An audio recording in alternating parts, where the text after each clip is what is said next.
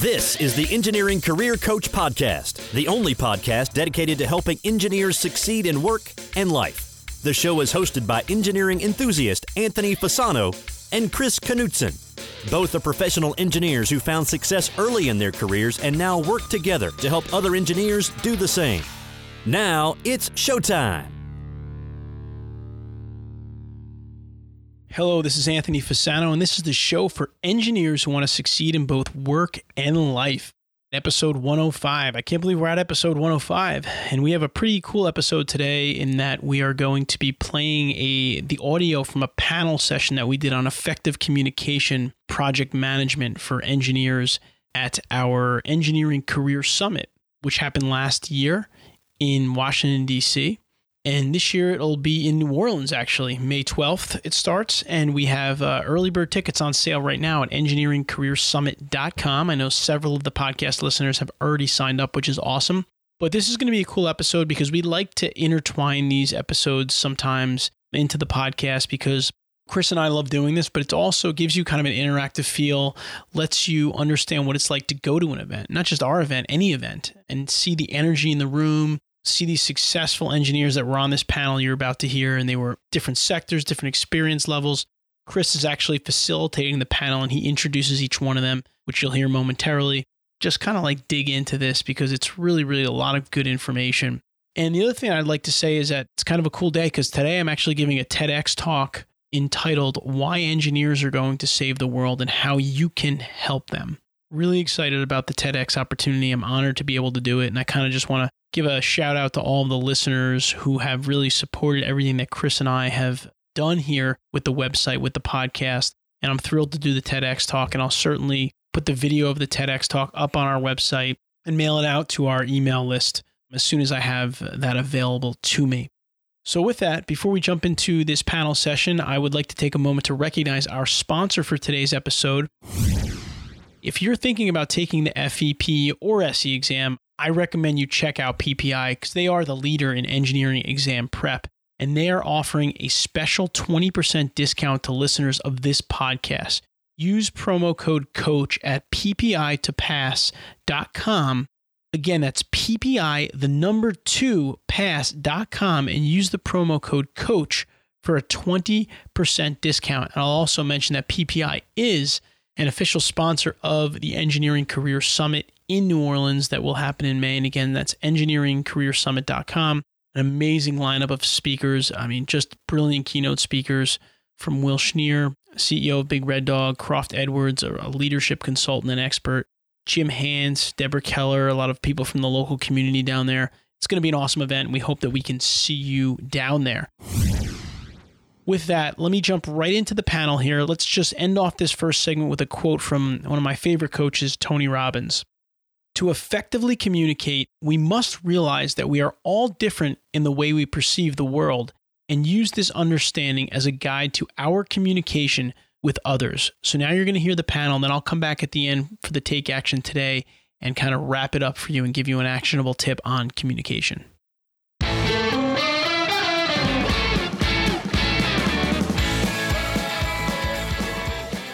The Engineering Career Success Summit two thousand fifteen.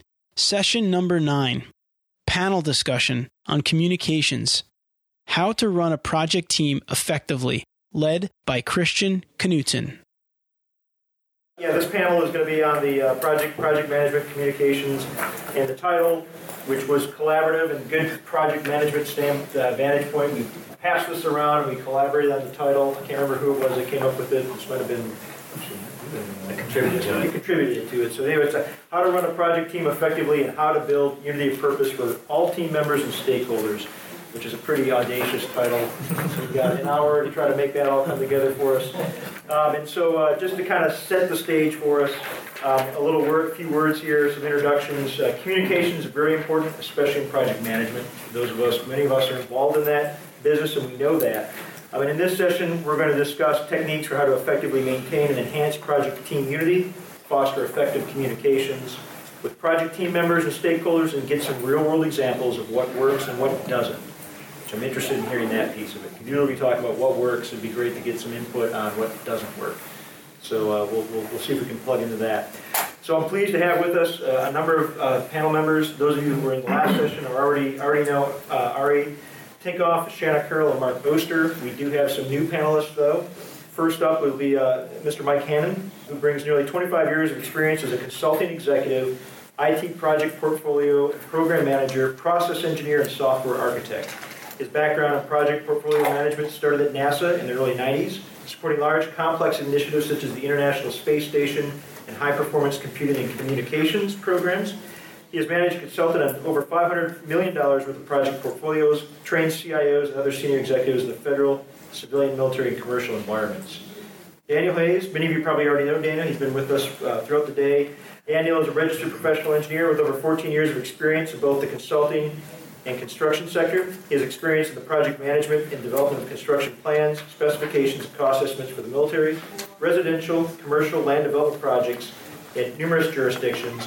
Professional registered in Maryland, Texas, Virginia, and West Virginia. And then we also have with us Vivek Dagra, who is a global infrastructure consulting professional, is currently pursuing an M B A in strategy and finance from the M I T Sloan School of Management, possesses diverse experience in scope and geography with keen interest and experience in management consulting, and is currently a project manager for Kimberly Horn and Associates, managing multiple roles and projects in the U S and India. So uh, very esteemed panel here with us. A round of applause saying thank you for And with that, because we want to maximize the time that we do have together here, I uh, am going to jump into the questions, um, just like I did on the, on the for the folks that were here in the last one. It'll be the same kind of, uh, I guess, uh, rules of engagement.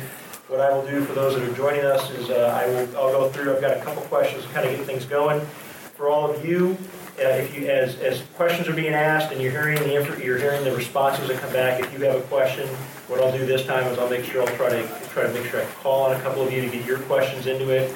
I'll try to save a little bit of space at the end of the at the end of the uh, time that we have allotted for this. If we missed any questions that you have, otherwise I'll come up with maybe another word association game. I don't know what it'll be, but we'll do something at the end to make sure that we maximize the time together. And with that, I'm going to start with a really, this is an easy question to answer, but you're asked, but maybe that's a simple one to answer. And uh, we'll start with uh, we'll start with Mike, since he's new, sure. new to the new to the new to the table here. How is communication important in project management? So um, I think communication in project management is a different challenge than communication everywhere else. And if I can use somebody in the audience as a as a foil, I'll explain what I mean. I met Ryan earlier, so I'll pick on Ryan. So let's take the following communication scenario in a pro- in, in project space. Uh, pretend I'm your P M and you're my task lead on something or other. So Ryan, how soon can you get this task done? Uh, what's the task? Uh, it's normally a ten-day task. Okay. Um, some people take a little longer, right, because it's it's project, so it varies. Maybe the fastest I've ever seen it done is five days. So don't worry, it's something you can do. Just I just need to estimate. Uh, I guess I should look into it a little bit and get back to you. Unfortunately, I need an answer now because, you know, the boss is asking for the schedule and I'm, I got to turn in the schedule, so. Mm-hmm. I guess I'll see twelve B C. twelve days, well, I, I need it in ten, uh, so twelve is no good. So ten, can ten, you do it in ten? What's the probability you'll succeed in ten? Ooh, got me. What was it in twelve?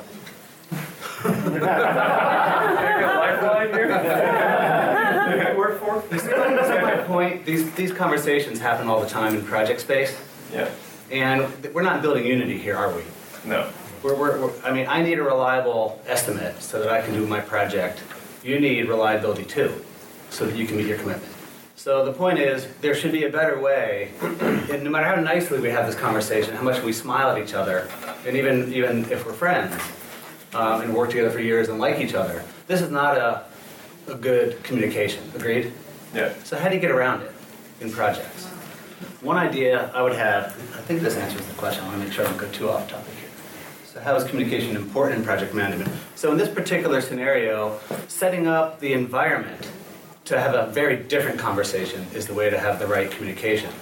So if you ever face, any of you, if you're ever faced with this sort of typical scenario, my suggestion to you would be to say, well, if we're talking about reliable projects, the best way to have reliable projects is to aggregate risk. How might we aggregate risk so that everybody's individual task commitments are no longer even relevant? We can all just look at project success as our as our lone metric, start with that unity of purpose, and find a way to work toward that. So I think you'll find, you know, If I were to ask everyone in this room, you'd probably come up with ten more examples of conversations like this that destroy unity of purpose. And no matter how nicely you have the conversation, the communication is not effective because we're not really solving the, the engineering problem, right?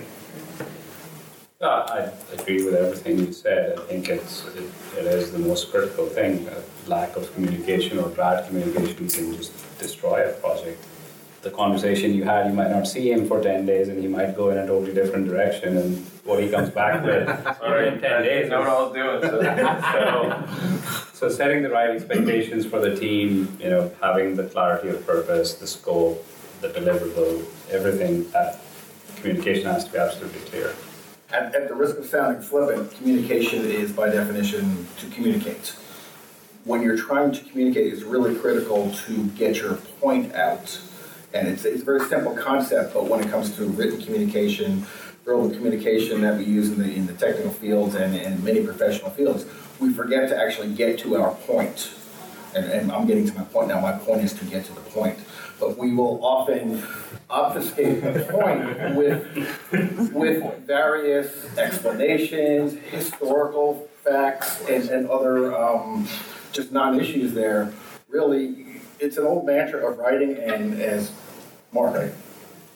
Mark? Yes. Yeah, as Mark had mentioned in the previous panel about toast, Toastmasters, and maybe we'll discuss that again here, really one of the points of effective communication is to state your point, state three you know, reasons why, and then to restate your point. Really always get to the point. Stating your point helps, and that's a key piece of it. And then, to, I guess, to keep building on that, it's it's listening. Uh, what is your role in the, in this discussion? What's your role in the project? Uh, quite often, you may not be the one that is setting up, responsible for setting up that environment. So it's, it's important to hear and to feel empowered to be requesting these things of you. Each client is requesting from us a certain scope with a schedule and budget, and that type of uh, clarity of purpose, it's not always clear as we'd like, but that can come into the project team, and each of each of us can take ownership in those discussions of, am I hearing that clearly from what, from whoever's communicating and assigning to me? Ideally, it's happening great, um, that Mike is running your project, and he's a pro, so he's doing it naturally. Uh, so I, I think understanding that there's ownership on both sides of the table. If your boss isn't bringing it or whoever is is up the chain of command, it's appropriate for you to request those things in a professional manner and uh, protect yourself uh, as well as being... And that also demonstrates an ownership of the project's success, that you care about getting to the finish line in a good way rather than just, oh, my boss asked me for six widgets, so I'll give it to him. I don't care what happens after that. The, the first question was, why is communication important, or how is it important? How is yeah, it important? How is communication important? Um, it, there, there are two resources that are probably the most important to you in business are time and money, right? So time, money, and then the third, I, I would say, would be your reputation in business. And without good communication, you're going to spend more of your time doing things that aren't as efficient or aren't as effective. You're going to be spending more of your client's money or your company's money. And at the end of the day, if you're not producing a, a good product because of poor communication, then you, as an individual, your reputation fails, your team's reputation fails, and we go to the bigger circle, your company's reputation fails. So that's that's how I see it to be important. And the main thing that I think is important is kind of along the same lines of empowering all each of the team members to do their own, to have their own task and have ownership, and really working in a collaborative space. So whether a physical space as well, whether that's stand-up meetings. I don't like meetings where it's a big long table in between me and you, because then you don't feel as connected. So collaborating with each other and feeling connected, I think, is very important for project success and communication. Communication is key. That is, we cannot emphasize that enough. And what you will find that you get later on in your careers is the engineering is easy. It's the communication and managing expectations that's the most complex part of your job on a daily basis. If you go down the project management path, you might be the corporate technical engineer and not have as much quote-unquote day-to-day project management duties and activities, but I tell people who work with me that if you can ask and answer six questions each and every day, life is good and less stress, everybody's happy. And it's what information do you need from whom, and it's the by when. And then what information do you need to provide to whom by when? And it's always the by when part. Because people will say, hey, I need that information, you know, I need that information from you. Uh, Mike said, I need it in ten days. But if you didn't know it was in ten days, he said, yeah, I can get that to you. And you're thinking, well, you got it a month. But he didn't say it was ten days. Then his expectations was ten days, yours was thirty. And now there's a cross point. Now you're going to get angry with each other. And so the communication drives everything. It is the, the engine that drives the whole project team. Whether you have a project team of one, or if you've got a project team of fifty or one hundred, and when you're in multiple geographies, you know, I had a, so my industry, I'm in the building design and construction industry. And I had a project that was overseas that was approximately five million square feet. And so it was sixteen separate buildings being built at one time, and I had five offices working on the project, and I had to make sure it all looked as though it came from one firm and it all looked the same. And so that level of communication is different than if it's a small project team. So it, and there's different styles of communication, which we can get into later on, but, or if you want to talk to them now. But, but I think it's a, it's a good segue, because the next question, I'll actually, it turns out my little cheat sheet here, you were up, so we're just going to continue on kind of roll. So let me ask, let me ask the question, and then you can continue on the roll, because I think it'll play right into where we were getting ready to go. But uh, when, when you use different means of communication, that is written, verbal, by phone, or face-to-face, and does it vary by who you're communicating with, and I'll throw a little added little tidbit on there, not only who you're communicating with, but, but when, it, when it deals with geography. So by a show of hands, how many people think that email is communication? It's a type of communication. I will respectfully disagree with everyone. You didn't qualify. I don't like it. So I'll, I'll, email to me is a monologue. It's one person talking, writing their, and they send it out. And then someone will send a monologue back. I respond to that. Guess what? Two monologues don't make a dialogue. Okay? So email, it's a form of information sharing, but it is not communication and collaboration. So that's my personal pet peeve, nor is instant messaging. I've had young engineers literally right across the queue from one another, just like sending each other notes. And I've had to pick them up by their ear, walk them, like, go around and talk. Actually sit at the same time, you know, and look at the same screen and collaborate with one another. You know, this is, so email is not communication, and there's different forms of communication for different things. If you're just trying to get information out, email can be a form. But true communication, to me, is collaborative discussions, and it needs to be, the best is person to person, in person, in across one another, collaborative. You know, next best, you go to video conference, WebExes. Next in line, you're getting down to the, so maybe just a teleconference call, WebEx, where you can't see, because um, what you will learn as part of communication is body language is incredibly important in communication, and how people perceive the information they're hearing or expressing. Are they, you can look at someone and read, do you, do you, do you understand what I'm saying? If you're on a conference call and you're assigning a task to Ryan, say, Ryan, you got that? I don't know if Ryan is playing on his screen, like, yeah, I got it. Or is he actually looking and engaging and saying, yep, I understand what I need to do. I've owned that task, I'm now ownership, and I can feel confident it's being done. So geography is a whole, that's a, when you're dealing with offices in Asia, outside the country, and getting on that time barrier, if you're really prepared to have, you know, I've had conference calls at eight or ten o'clock at night when I'm talking to people overseas, or um, totally just fun. I'll, I'll pass that along. Yeah, it's fun times. I really have to ask, um, you were talking about texting and, and IMing and all that stuff.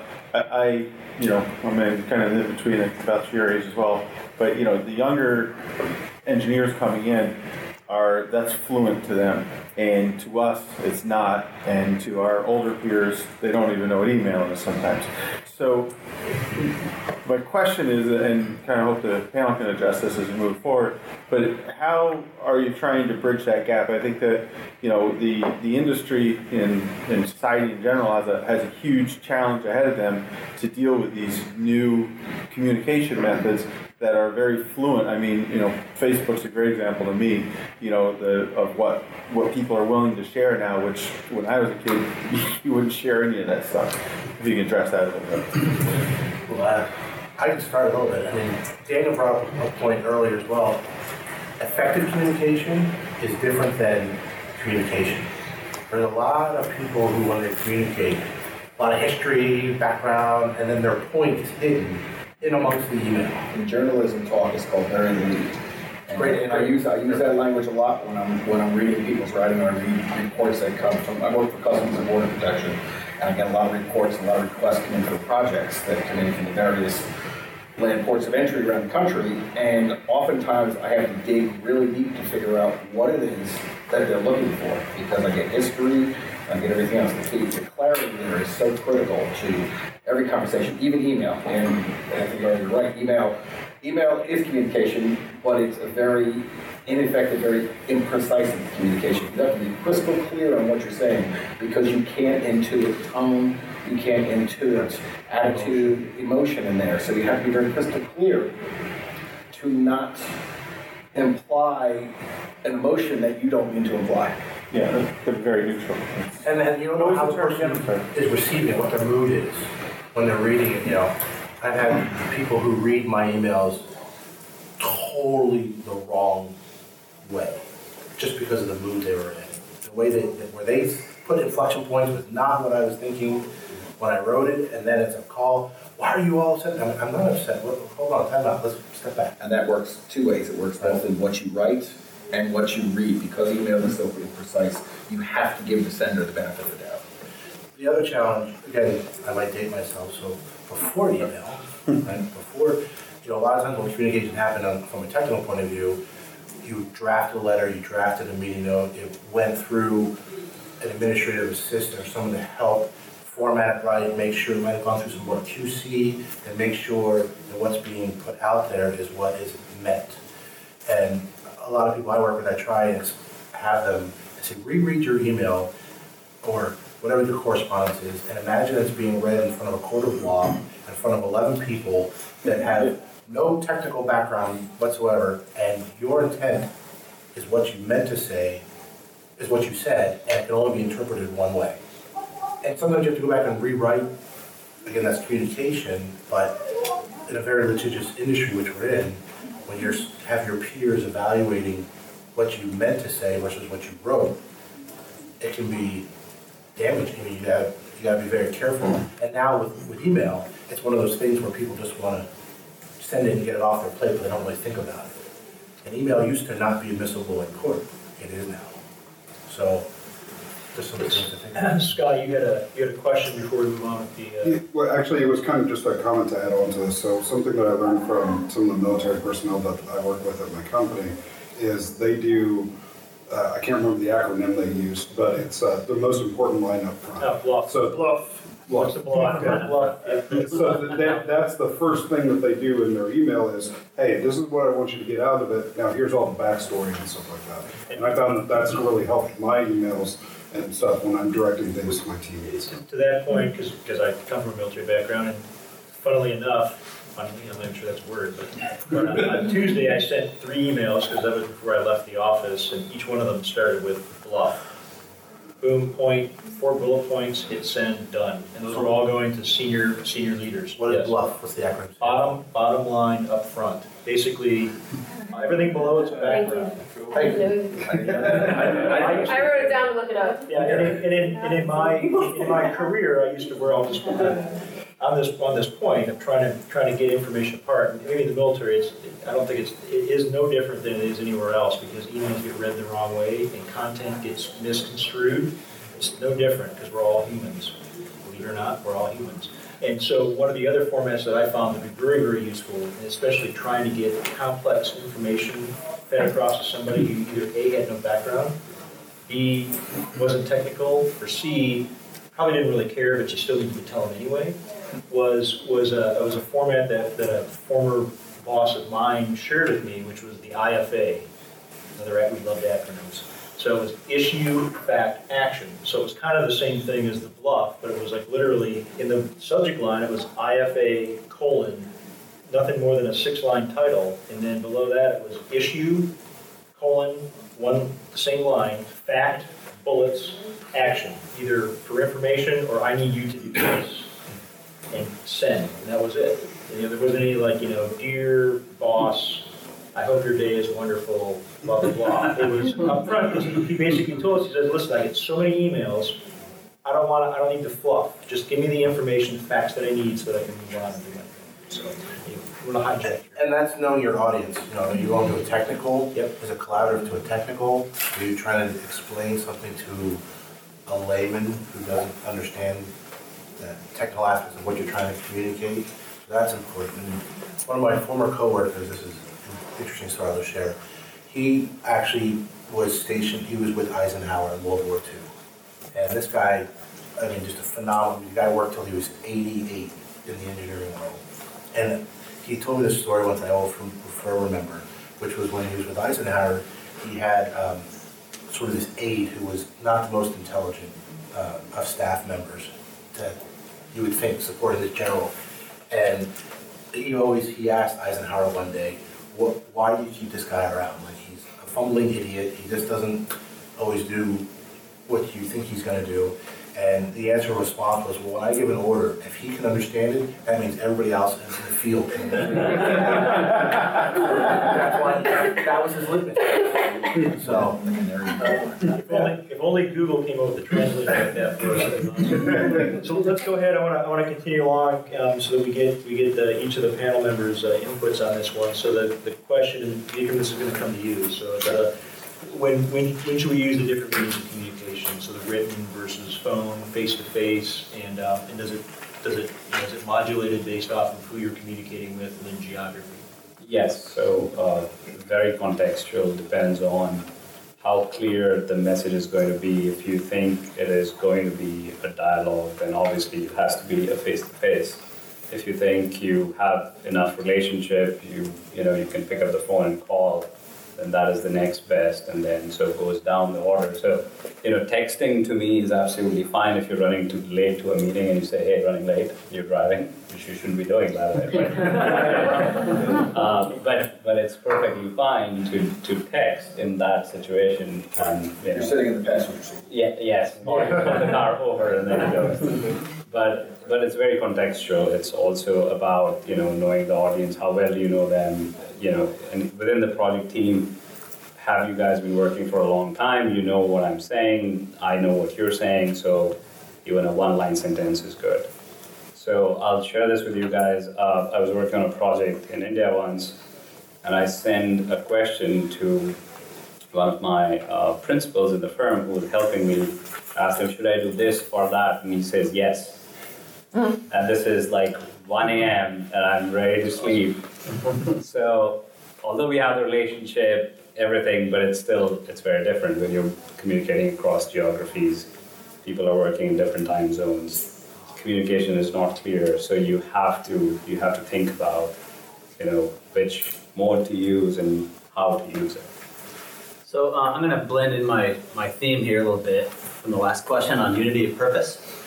And I want to ask folks, one of the largest, maybe the largest, certainly one of the most successful projects that's ever been, that's been run, certainly in the last fifteen years, maybe in all of human history. Can you guess, number one, what the project was? And number two, what communication was used to make it so effective? What's the time? fifteen years? Guess. fifteen? In the last fifteen years. The Hubble Space Telescope? So that was, that was a, well, it was a, while ago. It was a servicing mission yeah. in the last fifteen years. That was launched in the late eighties. I like that one given my background at NASA, so you got me thinking. Um, I'll be a little bit more specific because it's a little tough to guess. Um, it was the largest uh, evacuation of land by water in human history. Last fifteen years? It was in the last fifteen years. Post-Katrina. No good guess, though. Humans or so it was it was the evacuation of Manhattan Island after nine eleven. Uh, and so can you guess the communication used to initiate, plan, and execute that project? Shortwave radio. It was C B radio, different forms of radio by the Coast Guard. They just said, anyone with a watercraft that is willing to help, please come to Manhattan Island and help evacuate these people that need evacuations. And within twenty-four hours, they had evacuated eight hundred thousand, actually I think it was over a million people, uh, with no injuries. The, the second largest in history uh, evacuation of land by water. Anyone want to guess what that was? Dunkirk. Dunkirk. This is bigger than Dunkirk. Wow. You can all look up Dunkirk if you're curious about that one. But my point is, you know, it wasn't face-to-face. It wasn't even two-way. It wasn't, certainly wasn't email or text or, you know, any, any IMing or anything like that. But boy, was it appropriate for the audience. Boy, was it effective. And um, but again, the planning phase of that project took about thirty minutes, right? All because the communication was effective and reached the people it needed to reach. Now, to tie it back to unity of purpose, that's why it was so successful. It could have been any form of communication, even poor communication, but it hits people in an emotional way that asks for help in a way that they felt unified, right? So I think we, while that's an extreme example from history and our day-to-day lives aren't going to have the benefit of that emotional resonance, maybe, I think there's always, always challenge yourselves to think, how can I unify my purpose with whoever is having this communication challenge? And maybe it's yourself, right? Because maybe it, maybe it's not even a communication issue as much as we're not on the same page. Right? We haven't, we're not, we're, we're cross purposes. When we're, when we're on the same project team. So you'd think there's always something that unifies us if we're on the same team. So the challenge is find it, and then the communication becomes easier. Uh, I added to the question, so yeah. um, you can do add on to it. The uh, it, what when should you use it and and who? I think it also depends on what you're trying to communicate. So we, for some of you who were in the business development panel earlier, if and when possible, you're, and you're communicating with a client, always in person. As many physical touches that you can have, the face-to-face, the, the body language Ari's talking about, it's significantly, exponentially more important and more valuable than a phone call or an email. After the in-person, I would say it's the video conference, then the phone, then the email, then the text. It also depends on what you're trying to communicate, though. So I have several different... Um, it, folks in my group, in the pre-construction group, that are of different ages, and different people respond to different modes of communication.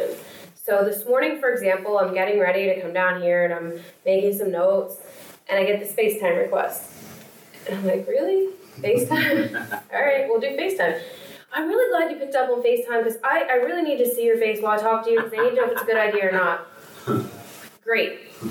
So much better. If you can't have me in person, let's do FaceTime. I hadn't even thought of it. Super idea. I have another uh, gentleman in my group, however, he's a texter. And the communication is very, did you do this? Can you do this? They're, they're digital, right? On, off. Um, if it's not a digital conversation, though, like Ari was saying, it's if it needs to be a two-way conversation, you got to pick up the phone or or do the in-person. So... that's my kind of ad is I think it depends on what you're communicating, in what mode, and, and you should feel out the other person's propensity to use different communication, text, FaceTime, uh, video chatting, whatever it is, Skype. And is the information good news or bad news? Oh, that's yeah, excellent. Yes, yes. Perfect. Yeah. Send it by snail mail. Fax, fax, fax, and everything.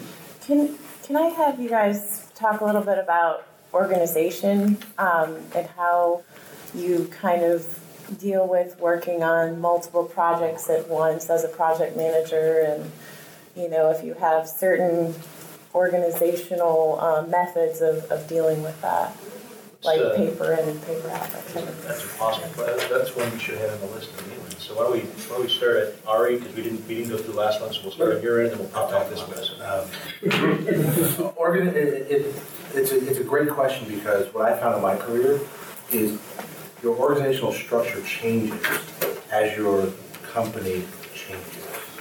So in my career, I started when I started I was with I was a, in a large firm that was. But my office was twenty-five people, and we organized ourselves differently. When we, we bought ourselves back from the parent company, and then we grew, what I found is we changed when we got to about fifty people, when we got to one hundred people, one hundred fifty, two hundred people, we changed again, then we went up to three seventy-five, changed again. So um, your, your communication and management style changes based on sort of your company size, as well as geographic presence. you know, I, I, had, I had eight offices in the U S, two in China, one in India, you know, so that changes again. So it's, I don't know, I mean, we don't really have five minutes of time, I don't know how to, to, to capture that, but I, I will tell you that it does change, and I'll welcome any, you know, someone else to talk about how, like Mike, I mean, Michael Baker's large, I mean, you guys have, I forget how many thousands. No, it's five thousand. We're big, but not one of the beasts. Yeah, that's just a good market. I, I want to hear Mike's answer. Mike's a pro. He teaches this. So I want to make sure I understand the question yeah. before I dive into what I want to talk about. Yeah. Um, I heard you talk about how to balance multiple projects. Yes. Was that the, the, the thrust? Yes. So yes. Your challenge with juggling multiple? Like, like organization, like of my personal deliverables, you know. I have paper here from this project, there from that project. You know, do you have any sort of um, method? So there's a couple things. Um, first off, there's some really interesting studies coming out more and more with the texting while driving um, problem, showing just how bad we are at multitasking. Right. Like we're phenomenally bad. Right. And the people that think they're the best are actually the worst. It's really intriguing. And in fact, in the texting while driving studies, they found that the majority of those accidents don't occur while the texting is happening. It occurs within ten seconds afterwards. So your mind is not on the road. You're thinking about what you just said. So it's not just because you're looking down. I mean, it is sometimes, but the majority of the time it's not. So then how do you translate this to project world? Well, in my in my mind, two ways. One is personal and one's organizational. So the organizational one is, what I tell my clients is, until you can figure out how to stagger projects in a way that you can actually consume them all effectively, you're just multitasking everyone to death by design. So it's like you're creating rush hour. You're just putting more projects onto the highway, and they're not going anywhere, right? Let's assume for a moment they don't understand that, or they're, they're, they're not about to implement some big change for all projects, and you're still stuck with this problem. What I've found is, if I organize my calendar, because usually I can control most of my calendar, mm-hmm. and say, look, between nine and three, I'm doing project work. And if you give me four projects, then each one might get an hour and a half, and here are my time windows where I'm going to stagger myself on these projects. And then at three to five p.m., that's when I answer emails, take calls, go to meetings, do all the other stuff that you're going to expect of me. And um, I've had that challenge many times, because this notion of I only talk to you between three and five p.m., the rest of my time is focus time, to knock through things one at a time, so I'm not doing this juggling act. Uh, you will get resistance from that if the culture you're in doesn't like it, but you'll be surprised how many other people will start following it. And uh, a lot of people told me, have, have challenged me and said, that's not, you know, realistic in our modern era. You know, all of our project, you look at any project job description, any P M job description, what's the one word it'll say? All of them. Multitasking, right? The ability to multitask. But if you think of how simple a model it can be, like a school, a teacher teaches one lesson at a time through to completion. If an angry parent calls, they don't get through to the teacher, there's somebody else that takes that call, the teacher will get back to you at three p.m., and, and life goes on, right? We don't have chaos. I think in too often in our professional worlds, we we allow chaos, and we as P Ms, are you talking from a P M point of view? Yeah. As, as P M, you're kind of right in that crunch in the middle, right? right? You got all the pressures coming at you from all sides. And so if you can't get control of it, you're toast. Yeah. If I stagger, or you, you isn't, I'm trying to read between the lines, and I apologize, but is it more compartmentalized? So one to two, I'm working on project A, two to three, project so, B, and so forth. So what I was explaining on the, the time slotting was if your organization doesn't believe in staggering. Ideally, they'll believe in staggering, so by design, you're only working on one thing at a time through to completion. That, that, Does anyone work for an organization like that? No, I mean, it, it, it, it, if, I, if I made that to, to, uh, to give it a, a, your, your question, I'm saying, let's stay on this topic for a second, to give a, a visualization to what, to what Mike is saying, uh, and multitasking, and why all you need to find it, you need to find a way to focus. Right. Is realistically, there's a there's a um, self-improvement time management guru out of New York named. Um, Pomodoro method? Yeah, well, not quite Pomodoro method, and I'm, I'm forgetting his name, but really he teaches that you can focus on one thing for for X number of hours or for whatever time frame you have, you can put one hundred percent of your effort in. If You have to break that into two. You have a ten percent transition, so now you're only working ninety percent. You have to do that in three. Now you've only got eighty percent productivity broken out over three. So the more that you can structure your work to focus on one task at a time through, through um, as you mentioned, through batching, batching tasks, even, and as a manager, there's nothing wrong with telling your your, your subordinates or, or the people that report to you to, to say, hey, from eight to ten every morning, that's my focus time. I will respond to all of your questions at ten, between ten and eleven. But don't come knocking on my door at eight. And then you start to you start to work on your superiors and your clients. You start to get everybody used to that fact, and they understand why. Then that focus time becomes really critical and really important. People will start respecting that focus time. Mm-hmm. But you have it takes discipline on your part. You can't react to the urgent. You have to react. You have to work on the importance. And Sky, you have a... So do you actually go as far as, like, actually on your responder to your email, does it say, hey, I check in at four p.m., my email, you know, call me if it's something urgent that... I'm, I'm, I'm probably one of the worst because email is one of my means of existence. I don't have any sort of... It's probably against everybody, everybody's policy, but I don't have any sort of indication that email is coming to me. I have no alerts on it. I turn all the alerts off by definition because I don't want I don't want your emergencies to become my priorities. We've set my priorities ahead of time, and my priorities are important. Now they can change. They can, there are some people who can change them, but you have to be disciplined and you also have to develop that discernment. But do you let them know? I guess was my thing. Yes, you have to let them. And really, the way to do it is to take don't don't put a responder on there, but put on your email. Um, On your email signature that you respond to all emails within X number of hours. That's, and then do it. Because if you don't do it, it's gone. I'll, it's it's the introvert in me, but I'll screen my calls. Even if I know who's calling, I know what the question is because I have to be ready. I'll often screen my calls and call them back in ten minutes. Tim Ferriss has a thing, his, and before I work with it the same way, it's tell everyone you have to be internal as well. Because I'm my boss doesn't agree with the way I do that, and it's very hard when he's always... Did you see that email? I'm like, no, my email's off right now. I'm trying to do something. Yep. But it's it's hard to get the whole, like you said, it's the office culture. You have to get everyone in, inside before you can even tell your clients, hey, I'm only calling you back. And it, it, ta- it takes patience. It, it, it, if the culture is wrong, it can happen overnight. But persistence will make you, uh, make you much more productive. Good. Um, how do you deal with uh, a dynamic environment when it comes to that? Like, because, for example, um, I was... Um, project manager working on two different schools, and I'm on the field, so I'm always going between the G C's office from one to the other.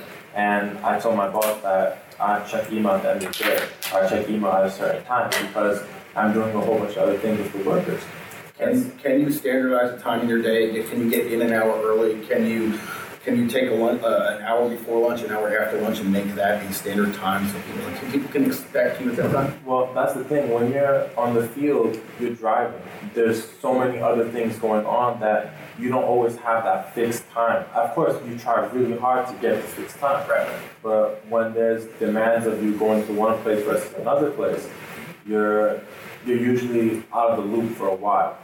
So I told my boss that I think it's best when I come in and my head is clear, I go through all the emails, but he's always like, I mean, did you see this email? You have to respond to it and whatnot. So I know for those that are in the field, we have that type of issue. So that's why I wanted to ask you guys. There's one thing that I would say about that, and I'm just doing it for Laurel as well. That's a conversation with, with your boss. So, and, and same with the communication. Um, I travel a lot, for example, and a lot of times I do need to read an email and get back to somebody because I'm holding up a project. And so the you make an agreement, and, and the agreement is hopefully there's somebody in your office that can help you as a, an admin person, even if it's the receptionist. You know, if, if he needs that email, can you please call him and tell him that he needs to read it, or could you read it to him and get an answer? So that that's a conversation with whomever, whether it's your boss or someone that works with you or for you, your client, that needs to happen. The other thing that I would add is we were talking about urgent and important and how that's not, you, you don't want to have, have that take on, take take you on. I'm, I'm very methodical, as some of you already heard. I chart my work. Is it important and is it necessary? Because what you'll find as a project manager is every day there's something that's a fire that you have to put out. Mm-hmm. But, well, darn if certain things aren't necessary. And if you're not planning for those necessary things, they're never going to get done, and you're not meeting somebody else's expectation. So what I do is I put personal appointments on my calendar. I'll put, uh, I'll put, and, and someone in here works with me, so please don't tell anybody else that I do this. I'll put fake meetings on my calendar, and I'll say, breakfast meeting with um, such and such. And that's my time to focus on those necessary tasks. So don't really? don't be afraid to keep your, um, your, your time is the most valuable thing you have. Don't be afraid to do that, because if you can schedule it and not multitask, then you're going to be a more productive, happier employee, and you're going to be able to lead a more productive team. So that's the other thing I'd add about. And if I could add one more thing to that, then one of the things that I use, and this kind of got away from communication towards personal development, one of the things that I use is I I religiously review and schedule myself the night before, religiously, and set for myself the one and the three most important tasks. This might be a go back to Tim Ferriss also. But I religiously decide on what is the thing I'm going to get done the next morning, first thing, and then I do that before touching anything else. And that's how you get to the important things, and then you let the urgent fires start to flow around you throughout the day. Yeah. That's a great point. This is, you're right, we could, this is, we could be here till probably midnight tonight, share out these tactics. So. Well, the wine. yeah, we'll, we'll order, we'll order out for some beverages. So. Yeah. Well, I think okay. one thing you also talk about, how you organize your space. Yeah. So yeah. That there's, there's been some research and philosophy of, um, how different people organize themselves, and you need to figure out how you personally organize yourself. Okay. Uh, there's one group of engineers that are stackers, mm-hmm. right? So every, you know, there's stacks of paper, but you can say, hey, where's this? And they can say, you know, go three inches down right here, there's going to find this piece of paper. You know, some people are yeah. filers, where they want to go, it's in lateral files, or it's in some form of email. So you have to figure out how you yourself. Yeah. That's finalized information. I mean, I have a way that I do right now. It's probably like the stack way, but I just find that it's really inefficient, and it's it's okay. like time, you know? So I think there was, I forget what it was, find a better way. But if you put a rule, I remember it was if you put a ruler where you left off, as a, when you come back, when you come back to it, your your your time to regain where you were at, that speed up time, yeah. decreases by something like fifty percent. Yeah. But I think that's an important part of it. And then if you've, uh, I don't know if you, anybody's read like the One Minute Manager or Who Moved My Cheese. Well, um, yeah, it talks about engineers and, and and these monkeys that are on your back, and people come in and they bring problems. Hey, okay, I've got this problem. What am I going to do? Rather than always solving the problem, you have to, don't take that monkey. You say, I don't know, how are you going to solve it? Why don't you think about three different ways? And why don't you come back and present your pros and cons to you three different ways, and then we can talk about it. Don't do that to your boss. Though. Yeah, it's, it's funny. all, these, all these ideas we're using here aren't applicable in every circumstance. Right. right. You're, you're dealing with personality, but, but there's a selection of ideas of learn to say no, learn to, you know, learn to say no, learn to block your time, things like that, and just, just experiment with those things. What works for you, what doesn't work for you. And it's very important for everyone in your team to know your style of functioning. So it's, you know, you can pick whatever you want, but make sure everyone around you understands how you like to work. Mm-hmm. And to your, what you were saying earlier, this is where for someone like him, it's best to pick up the phone and call him. You know, right. don't right. try to send him fifty emails and you know he's going to be on the site all day. And, and, and it's your job to communicate back to your office as well that, guys, I'm, I'm let, in front of the computer all day. Let him have expectations for you. I will do this all the time, every day. I will always have it by this time, and they never fail at that. Mm-hmm. Because as long as he can trust that you're going to do things within whatever time period you agree on, you'll be able to keep doing that. Elias, you had a, you had a question in your hand. Yes. Go ahead, please. Well, as a project manager, obviously your success also depends on the performance of the team. So if your team is uh, performing really well, then you have success with your project. But we're all human beings, and sometimes uh, the chips may be down uh, in certain people's lives. So how do you keep uh, people motivated? Uh, how do you connect with their humanity and make sure that they still live up to the expectations despite what might be going on in their personal lives? So, is anybody, look, I can pick people? I'll, I'll, I'll start with that. Go ahead. It, it, it, it, once again, at the risk of sounding flippant, Just care, but don't carry it. Be there and say, hey, I understand you've got these problems. Let's deal with this. But by the same token, this has to occur. You have to get the work done. You show some empathy, but don't take on their problem. The thing that I would add, I just, um, I so I, and the way that I write blogs, by the way, is take all these notes and then go home and figure out what it is I want to say. So that's what I'm doing up here. If you were in Jonathan's talk this morning about emotional intelligence, uh, emotions are very, very contagious. Even when something is not going well for you at home or for somebody else at home, or maybe in the office, or maybe we have a disagreement, you can't carry that over to each meeting. To go even a step further than that, one thing that degrades teams quicker than anything else is not speaking highly of each other. You need to speak highly of your teammates regardless. And sometimes it's acting. Sometimes you know that that person's not doing their job because of X, Y, and Z. You have to keep that internal to your team, well, to yourself, then your team. Then there's a larger circle, which is the, the company, right? But then there's the client. If the client finds out that you're speaking poorly of a team member because of whatever reason, right, wrong, or indifferent, you've already failed at, at the customer service, the relationship part of that. So speaking highly of each other, even during those trying times, is something that's very difficult to do. And people don't tell you to do it, but it's critical. Being genuine plays right into that, though. I mean, that's the challenge, I think, that, you know, that I see with that is, you know, we all have people we work with that we may not think the highest stuff. I mean, but I feel that when we've represented clients, you know, we have to be honest and genuine, but not very, you know, a person or a company because of it. So there's a, there's a fine line to walk, and I, there's no simple answer, but I, I just feel that that's an important piece of the puzzle that needs to be mentioned, because it, you, if you're not genuine and you're saying, oh, he's doing great work, and then they find out he's not doing such great work, well, now you just, you've just lost your credibility. You have to be honest, but don't speak poorly about people. Right. The challenge, I mean, the challenge is, one of my biggest mistakes early in my career as a P M was assuming everybody was going to have the same worth ethic as me, and what, and you impose, I, you know, I, I, I just feel you should have done this by now, or you were going to do this,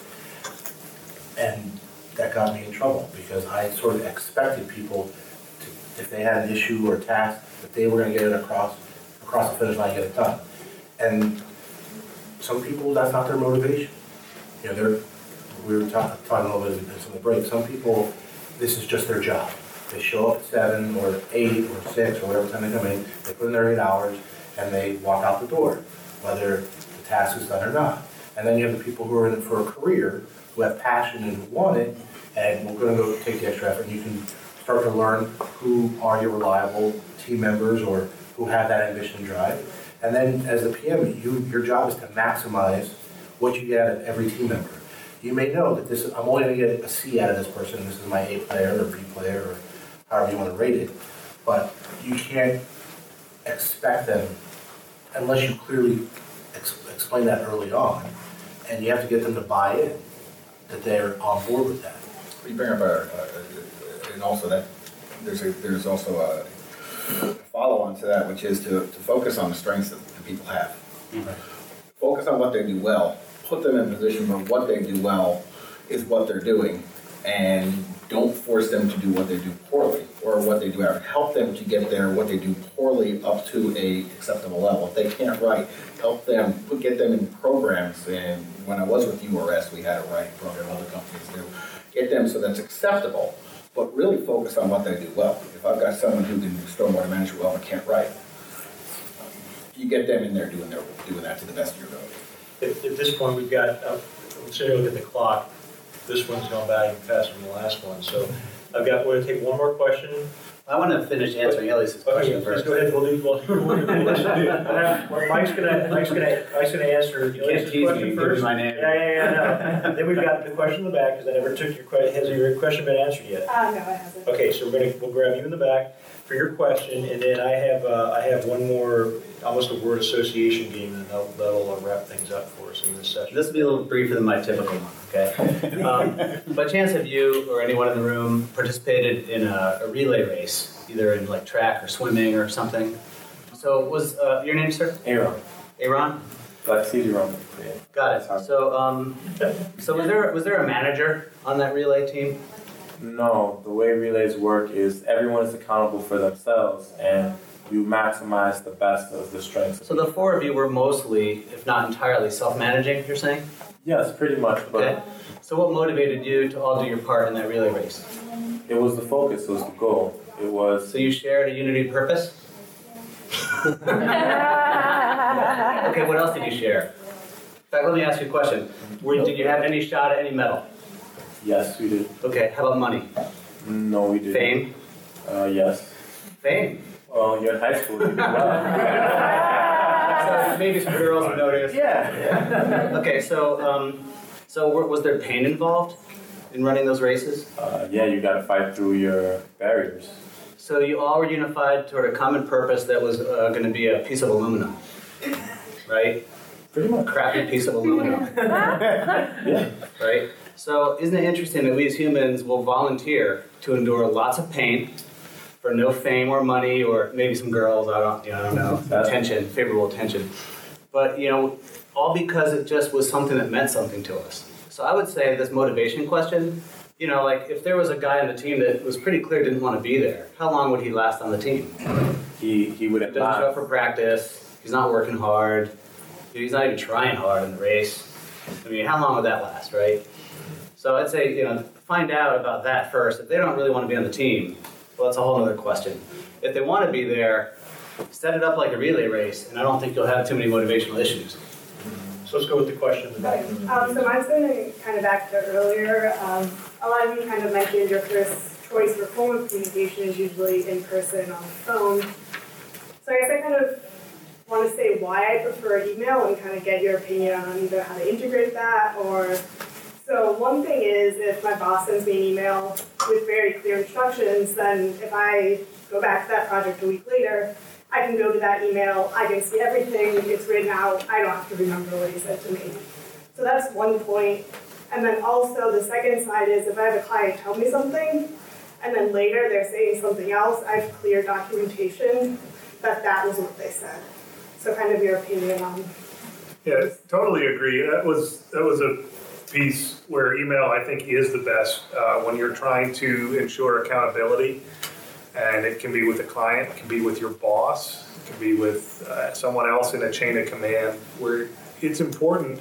I, I do this with folks where if it's complex, I can go have a conversation face-to-face, mm-hmm. and then I go back to my office and say, hey, John, thanks so much for spending the time with me. As I understood it, here's what we decided. And and then it's there for the record. It's great for clients with scope change stuff. Uh, so I I agree with you entirely that there's an appropriate place for email, uh, and one of those places where it's best is when you need accountability on the written record. Absolutely. But I think that's more documentation, not necessarily. Yeah. It's not collaborative communication. You're not trying to create and build something via email.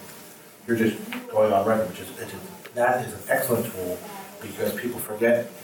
Again, yes, the phone is important, but whenever any design decision or direction is given, I always tell them, you've got to put something in writing. It shows why. So a year from now or two years from now, you know, why did you do this? You have something on record to stand on and say, I was director, we had a conversation, and this is what we were. I can't tell you how many times that's been my get out of jail free card. When a lawyer comes calling about a project, saying, Uh, the jobs in litigation, uh, we're going to bring your firm into the uh, into the claim, and I go, no, no, no.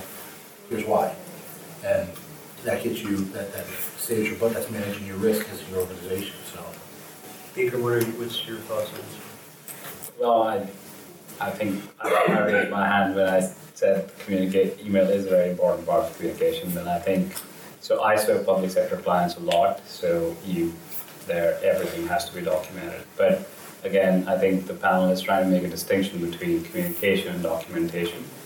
So if you, you know, think about how your parents did it when they were, or if they're still working, but when there was no email.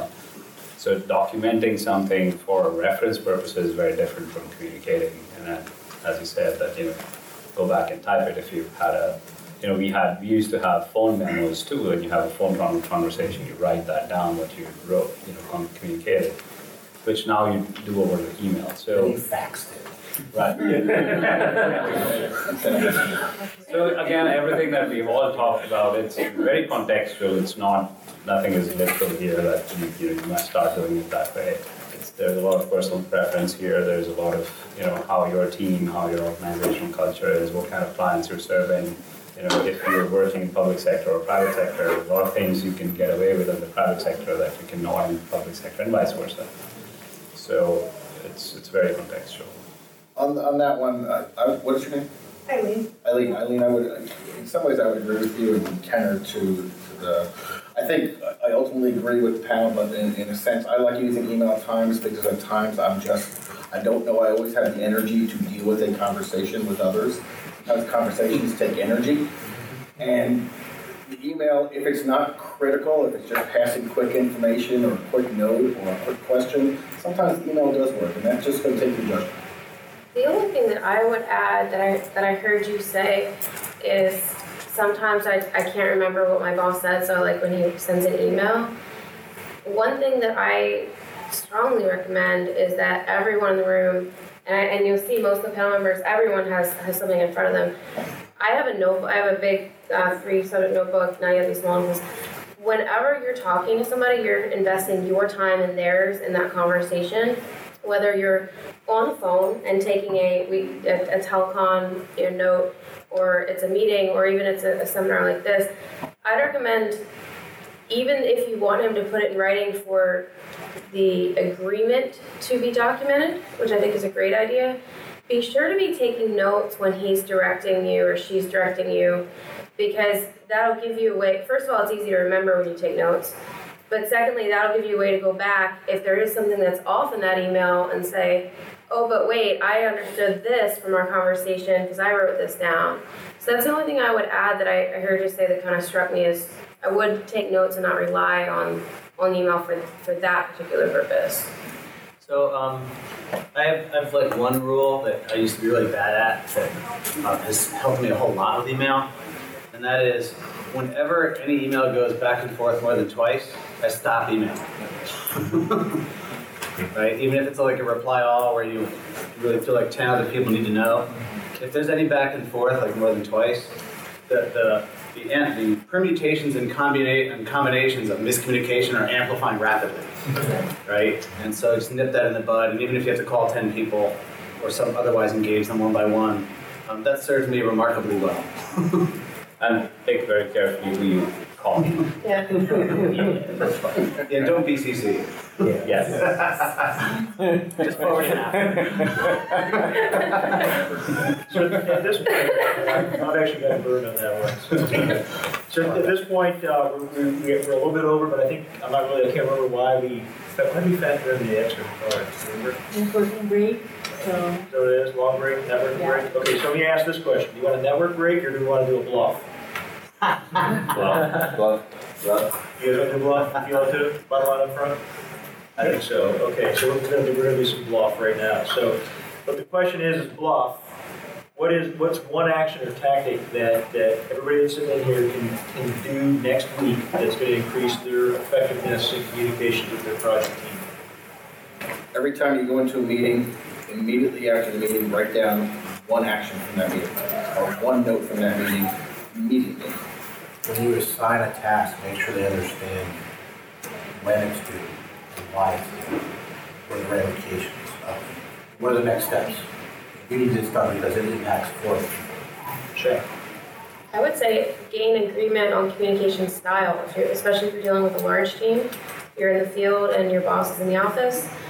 Have that conversation with each team member that you're working with to get an agreement on, this is what I expect you to do, and this is how I expect to respond to you within so many hours, via text, via video chat, whatever it is, gain that agreement with your team, each team member that you're working with. I don't know if it directly answers the question, but I would say make sure that there's an agenda to the meeting that you go to. If there is no agenda, it's probably not worth your time. So pick your meetings. You don't have to go to every meeting that you're invited to. I'd say a, a little bit different angle, although I agree with all this. Uh, ask your team how you're doing. Request feedback about yourself, as well as a little bit of self-reflection from those that you work with. Are we communicating well? What can we do better? So I have two quick ones in cheat. Yeah. So one, find unity of purpose within your project team. That will solve eighteen other problems instantly. The other one is turn off the Alec pop-ups. Oh, yeah. Absolutely. Absolutely. I like that one. All right. Well, thank you very much, panel members. I hope all of you picked up a tactic or two from the, uh, the end of this, the techniques.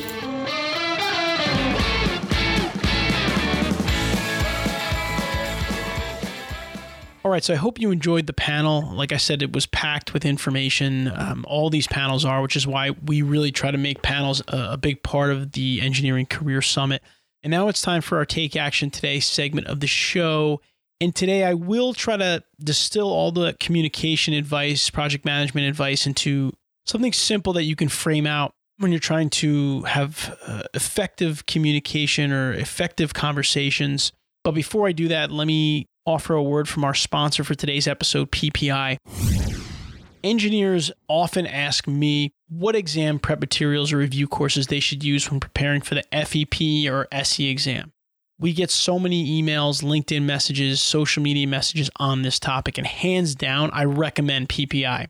I personally used P P I's materials to pass my exams, and both Chris and I recently had the chance to demo their review courses, and that's why we feel so confident in recommending P P I for those of you planning to take the next step in your engineering career.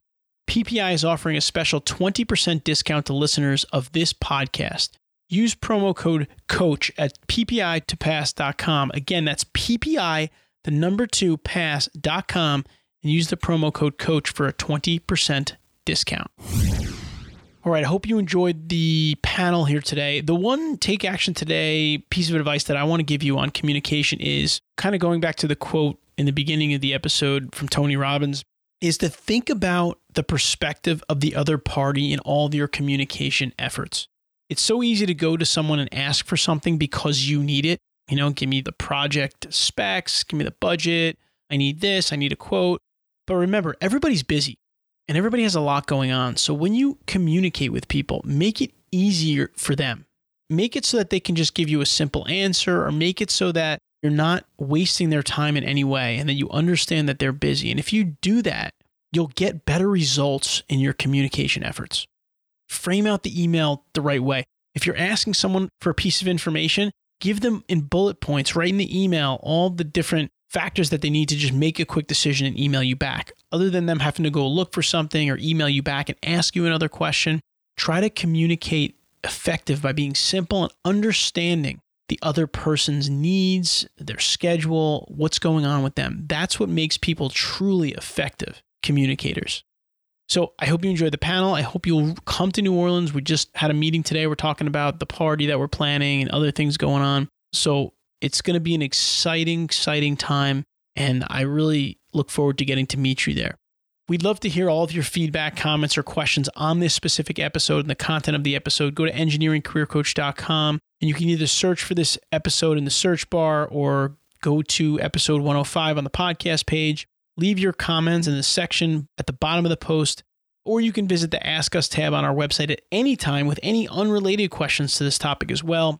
We monitor all of our comments, and while we don't always get to directly email you back, we do put them into the funnel that goes into our podcast episode production, and we do do Q and A episodes just like the last episode one oh four, where we will answer questions. So until next time, please continue to engineer your own success. Thank you for listening to the Engineering Career Coach Podcast. Be sure to visit engineering career coach dot com, where you can find all past episodes and also download a free three-part video series created specifically for engineers to help you best utilize LinkedIn for networking, improve your communication and speaking skills, and also to help develop your leadership abilities. Now is the time to engineer your own success.